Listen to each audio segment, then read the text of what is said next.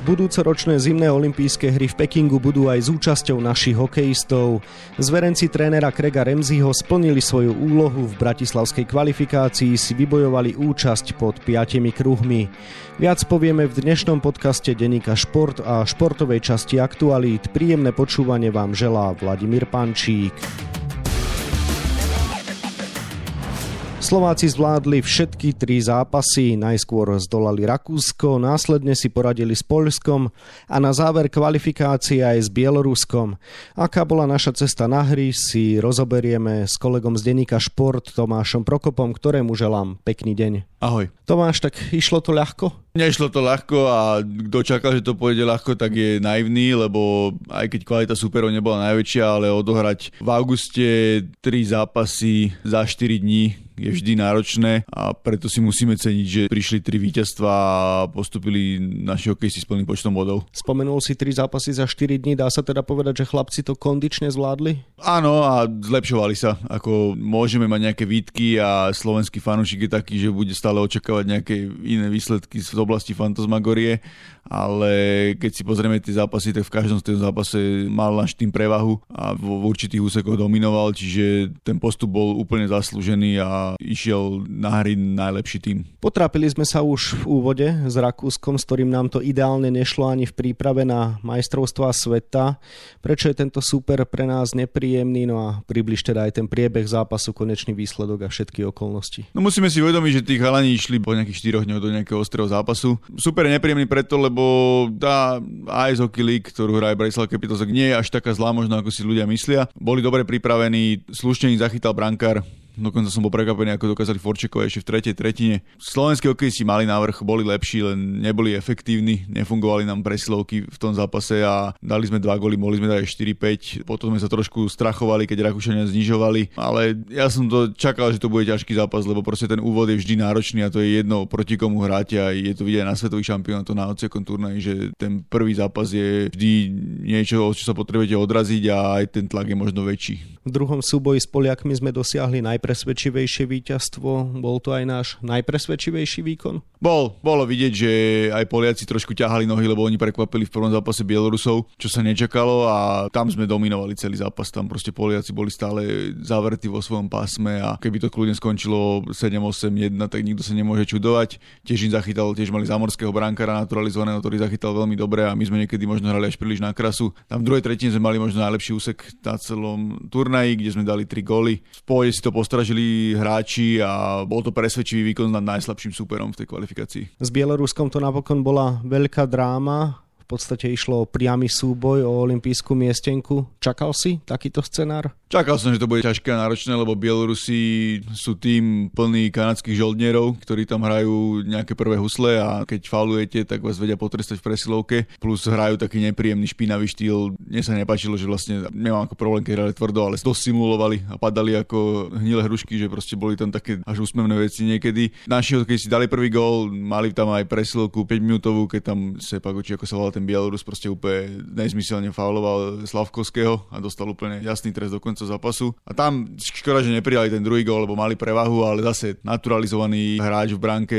supera Danny Taylor, to sa tiež než niekedy smejem, že ako môže mať jeden tým piati naturalizovaných hráčov, ale Lukašenko rozdáva pasy ako sa dá. Potom prišla taká hluchá druhá tretina, v ktorej ukázali tí kanadskí hráči dôraz pred brankou a tam jediný ten Bielorus najlepší z nich Šarangovič, nám, nám dobre známy, tam dorazil puk do branky a potom to bolo dosť nervózne, že sa hralo tak tak celkom hore-dole, ale napriek tomu naši hokejisti mali prevahu. A potom Bielorusi 3 minúty pred koncom odvolali brankára, lebo oni potrebovali vyhrať a Libor Hudaček dal gol do prázdnej bránky a vyhrali sme. A napriek tomu si myslím, že sme boli lepším týmom a sa to ukázalo v celom tom zápase. A ešte úbohe bolo na konci, že Komarov tam poloval po našich hráčoch, keď už bolo rozhodnuté, lebo sme mali ešte presilku. Tam sa aj ukázalo, že tí Bielorusi si ani z nejakého fair play hľadiska nezaslúžili postúpiť. Naši chlapci si teda zaistili účasť v Pekingu. V čom sme boli lepší ako všetci traja súperi? Boli sme lepší ofenzívne aj keď sme nedali toľko tých golov, ale mali sme prevahu na puku, proste v každom zápase sme mali viacej strel ako super, boli sme viac v útočnom pásme, viac sme tvorili, čiže možno to tak úplne nevyzeralo a bolo to nervózne a jasné, že s tým Bieloruskom to bolo až do posledných minút otvorené, ale ten náš tým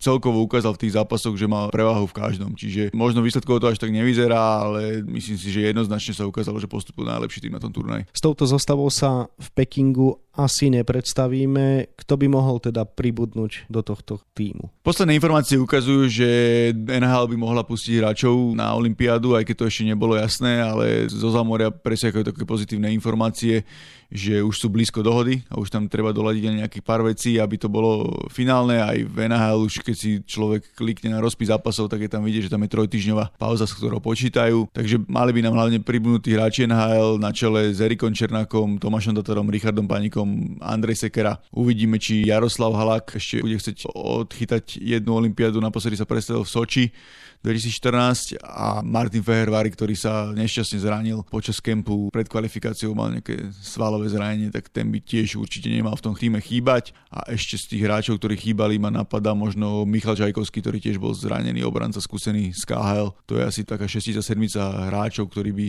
sa mohli predstaviť v tom našom týme v Pekingu. A čo z Denochára? Pre neho by to mohla byť pekná rozlúčka, nie? Bola, ale osobne si to neviem úplne predstaviť. Akože posledné veci napovedajú tomu, že sa pohráva s tou myšlienkou ešte pokračovať, lebo myslím si, že keby chcel skončiť, tak to asi oznámi skôr. A Van Hal je stále dostatok týmov, ktoré o ňom majú záujem a ide mu oveľa. Lebo to sme sa rozprávali už, že keď odohrá značnú časť sezóny, tak sa môže stať nielen, že prebojuje do top desiatky hráčov v počte zápasov Van Hal, ale bude obrancom s najväčším počtom zápasov, čo je veľká vec, že by prebehol aj také legendy ako Chris Chelios. Ale čo sa týka Olympiády, neviem, lebo predsa len musíš cestovať z Ameriky do Číny, neviem čo, nejaké veci okolo toho. Akože bolo by to pekné, bolo by to super, akože rozlúčka s národným tímom, ale skôr som skeptický. Koho by si pochválil za výkony v olympijskej kvalifikácii spomedzi našich chlapcov? Myslím si, že tí lídry boli jasní, ako vyzdvihli aj Craig Ramsey, aj Miroslav Šatan, že Peter Cehlarik s Marekom Hrivikom ukázali naplno tú výbornú sezónu aj klubovú, aj reprezentačnú z minulej sezóny, že vlastne proti Bielorusom sa to ukázalo v tom prvom gole, že tam zahrali taký krásny ťukes pri presilovke, ktorí boli aj sami hovorí, že to boli zohraní z Lexandu, že takto si to nahrávali aj tam počas klubovej sezóny vo Švedsku. Potom Branislav Konrad, treba si uvedomiť, že bol zranený zranený, že na majstrovstve sveta nám už na začiatku druhého zápasu proti Veľkej Británii vypadol, dával sa dokopy, mal niečo s bedrovým klbom a nemohol veľmi ísť do zákrokov a do nejakých vecí na lade, ale dal sa dokopy a odchytal 3 zápasy za 4 dní, čo je dosť veľká porcia a bol istý, lebo tam boli úseky v stretnutiach, keď super nevystrelil a potom zrazu mal nejakú veľkú šancu a tým podržal, dostal v troch zápasoch 3 góly, nemohol ani za jeden a bol takou veľkou oporou a ešte by som vyzdvihol Libora Hudačka. To je parádny príbeh celého tohto týmu, že Libor Hudaček pred 4 mesiacmi vo Švajčiarsku sa škaredo zranil, keď protirač mu prilahol nohu, zlomil mu ju, mal tam šroby. Potom už sa dával dokopy, človek možno nečakal, že či stihne sezónu, ale on proste tak tvrdo trénoval, že stihol už túto prípravu a ako jediný z našich hokejistov dal v každom zápase gól a dal aj víťazný proti tým Bielorusom, čiže tiež aj klobúk dole pred ním. Naopak, kto možno tak trošku zaostal za výkonmi a čo sa dnes javí ako naša najväčšia slabina? Najväčšia slabina je možno nejaká efektivita zakončenia, že človek by čakal možno viacej gólov a niekedy taká trošku možno zbrklosť, bolo tam aj veľa prihrávok na pety a taká nervozita bola zničiť, ale zase to súvisí aj s tým, že hrali zápasy v auguste, keď sú nie na to zvyknutí, že proste plná sezóna je že niekedy na konci septembra a každý je trošku ináč nastavený. Čo sa týka sklamania, ja neviem, akože vybojovali si to ako tým, to by som zase nehádzal na nejaké sklamanie. Trošku som bol sklamaný z Tomáša Jurča, ktorý zaostával v tom prvom útoku. Tam to bolo cítiť, že proste Hrivik s Celarikom hrali lepšie ako on a čakalo sa viac, že tam bolo vidieť, že on ani v tej Amerike veľa nehrával a veľa musel čakať čakať vo Vegas na príležitosť a keď dostal šancu, tak hral iba na pár minút. A z tých ostatných nie je tam nejaké vyslovené sklamanie. Možno Marek Ďaloga trošku už nemá taký prínos pre tú reprezentáciu ako v minulosti. To bolo vidieť, že ani toľko nehral. Ale celkovo nemôžeme ani kopať, že by nejako vyslovene sklamal. Proste bolo to vybojované ako tým, tvárili sa ako tým a proste ako tým aj postupili. Pod trénerom Craigom Remzim hráme dlhodobo moderný hokej. Potvrdilo sa to aj v olympijskej kvalifikácii? Určite, určite. Niekto možno nadával, že proste nejak môžeme raz s Bielorusmi tak otvorene za takého stavu a podobné veci, ale to k tomu patrí. Proste Craig Ramsey trvá na tom, aby sme hrali na puku, aby sme neboli niekde zavretí v defenzíve, aby sme tvorili hru, aby sme proste takisto, jak ideme 5 dopredu, 5 dozadu, čiže ten štýl je dosť náročný na kondíciu a keď si zoberieš, že hráči sú ešte zvyknutí v tom auguste dvojfázovo trénovať a potom ísť na že nie je to také jednoduché. Čiže v tomto by som nevidel nejaký problém. Možno trošku problém, ktorý sa ukázal aj proti tomu Bielorusku, že ten Craig Ramsey, tým, že veľakrát robil asistenta to, čo sme mu vyčítali, že nemá také tie, Američania to volali, že in-game decision, že vlastne cez zápas pomeniť nejak peťky a trochu to stiahnuť možno na 3 5 a takéto veci, že to tam trošku chýba. Ako on reagoval na postup na olympijské hry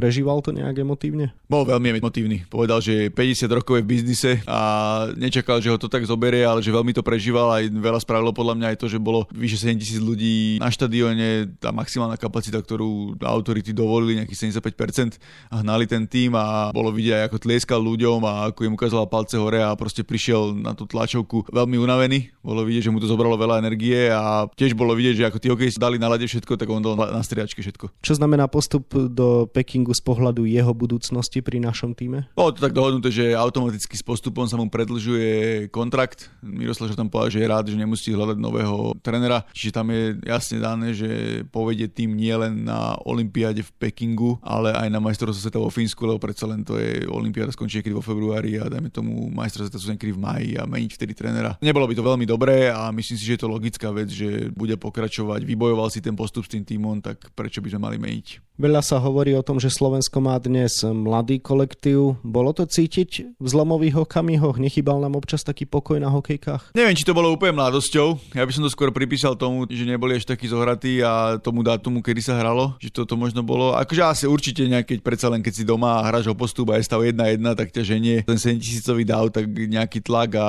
nervozita príde automaticky. Ale nejak som necítil, že by to bolo možno tým vekom, že proste skôr tí hráči už bolo cítiť, že aj rastu. Ešte by som vyzdvihol aj tú trojicu mladíkov, že tam je vidieť obrovský pokrok aj na Jurovi Slavkovskom, aj ako hral, aj ako sa udržal na puku, aj ako prežil v úvodzovkách, poviem, ten hnusný zákrok na neho, keď ho narazili na mantinel. Samuel Kňažko, obrovský progres. Patril k tým našim najlepším obrancom, hral s veľkým pokom, nerobil chyby, naviazal na ten svoj výkon do šampionátu v Rige. Šimon Nemec tiež hral dobré, aj keď ten posledný zápas už nehral, tam tréner posadil, že vlastne hral na väčšie skúsenosti, ale tiež je to obrovský prísľub do budúcnosti. Náš tým ako jediný nehral prípravné zápasy pred Olympi olympijskou kvalifikáciou. Ukázalo sa toto rozhodnutie ako správne? No Miroslav tam zopakoval, že to vlastne bolo rozhodnutie, ktoré museli spraviť, lebo podľa pravidel IAF kluby mohli pustiť hráčov len na týždeň. To znamená, že keby proste hrali pred dvoma týždňami prípravné zápasy, tak by nemuseli hrať v tom zložení, v ktorom by hrali turnaj. Predsa len Bielorusi to mali iné, tam je iné nejaké rozpoloženie a majú v jednom klube väčšinu hráčov a predsa len ten, asi sa to zaplatilo, aby, aby mohli byť dlhšie pokope. Plus Rakúšania tiež hrajú nejakú tú Ice Hockey League a asi sa tam vedia ľahšie dohodnúť ako možno my, ktorí máme hráčov vo Švedsku, Fínsku, v Rusku a tam sú platení. Čiže z toho hľadiska sa to ukázalo asi ako neriešiteľné a nepovedal by som, že je úplne že správne riešenie, ale jediné možné, ktoré bolo. Čiže tam za tie 4 tréningy zvládli tie veci, ktoré potrebovali a postupili, čiže nemáme im čo vytýkať. Spomenul si prezidenta nášho hokejového zväzu Miroslava Šatana. Ako on reagoval na tento postup? Zrejme aj on musel byť pod tlakom. Bol pod tlakom a